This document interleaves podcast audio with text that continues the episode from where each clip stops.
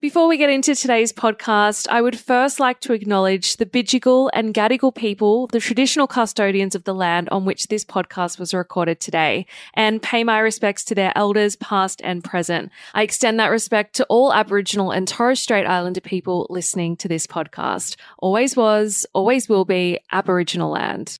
So Dramatic Daily.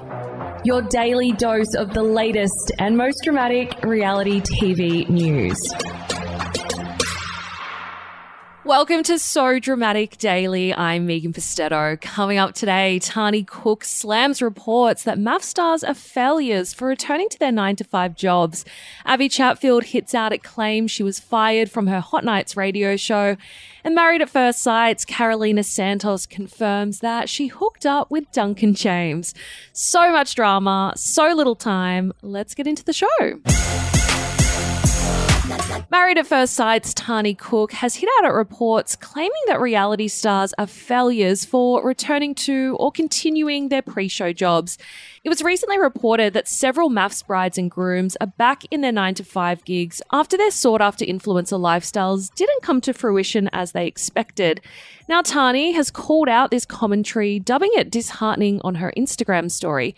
She wrote, It's so disheartening seeing this narrative being pushed by media that because we work normal jobs, it's turned into a negative and we're made out to be failures. You constantly criticize people for going onto reality TV, wanting to become influencers, and then tear them down if they do so. But now you are trying to imply that because we work nine to five jobs, like literally everyone else in the world, we should be laughed at.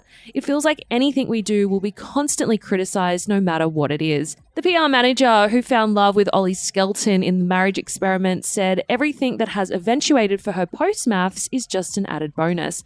She said, I'm so grateful and lucky to be able to work with some incredible brands. I genuinely feel so blessed with the opportunities I've had my way. And yes, if I wanted to, I could do this full time, but I chose to maintain my pre existing career and keep a job that I love. She added that she launched her Chuffed podcast as a passion project and that making money wasn't at the forefront of her motivation. She explained, I'm more than happy to hustle and work hard just like everybody else. Going on a reality show doesn't give you an instant ticket to money and success. You have to work for it. At the end of the day, I'm so thankful to have found love on Married at First Sight. Everything else is really a bonus.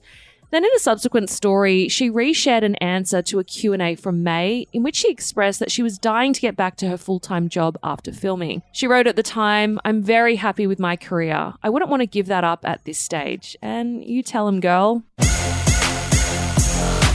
Abbie Chatfield has fired back at assumptions that she was fired from her Hot Nights radio show. The 28 year old revealed last week that she had stepped down from her nighttime radio gig in order to focus on projects that energize her. It comes after she revealed that she was suffering from burnout as she juggled radio, her podcast, and several TV gigs. Now, Abbie has taken to her primary focus, It's a Lot, to address a particular comment she repeatedly saw on social media after quitting her radio show. She said, I thought there'd be a lot of negative press coverage because usually there is. I only saw one negative comment of people being like, I bet she got fired. So, for those of you listening, you may not know this, but this podcast is under the same network as the radio station. She then said that there were many reasons why she decided to pull the plug on her radio gig. One of them was that she felt that her life was being drained of content and she would often find herself doing things just for content or hoping that things would even go wrong so that she had something interesting to talk about. Sounds like a pretty stressful way to live. Married at First Sight's Carolina Santos has confirmed that she hooked up with 2023 groom Duncan James, and I've got to admit, I saw this coming from a mile away.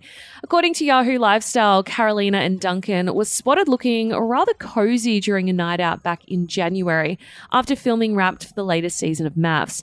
At the time, Carolina insists that the pair were just having a friendly chat. However, during an appearance on the Back to Reality podcast this week, the 34 year old admitted that she'd shared a few kisses with Duncan. She confessed, We didn't go home together, sleep together, or continue talking after. It was nothing. She then said that this all went down during a drunken night out at a gay club on Sydney's Oxford Street. The podcast's host, Selena Shaw, then said, Oh, he seems to like those. Isn't that where he also hooked up with Evelyn Ellis? Now, Selena wasn't far off because during her appearance on the Always On podcast, Evelyn told host Charlotte Crosby that she shared her first kiss with Duncan at the Sydney Mardi Gras Festival. Now, Mardi Gras ran from Feb 17 to March 5th, so this wasn't too long after Duncan pashed Carolina. According to Carolina, though, Duncan adamantly denied their hookup, so she just went with it, explaining that she assumed he was having a hard time after filming and didn't want to be at the center of a scandal. Carolina said, I was literally going to take it to the grave. It was nothing. We were both single and it wasn't a big deal. Now, I'm not too sure why Duncan is denying the hookup, unless someone's lying about their timeline.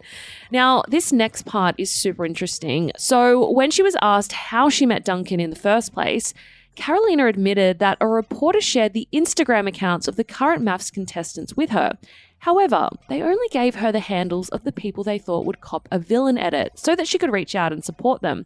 Now, this is very interesting because Duncan obviously came out with a glowing edit, so we know some serious shit must have gone down behind the scenes that never made it to air. Maybe Alyssa Barmonde was telling the truth after all.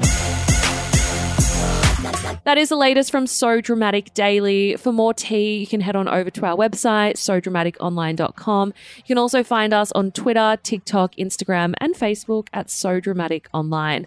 I will see you guys back here tomorrow, same time, same place. Ciao for now. Kind regards. So Dramatic Daily.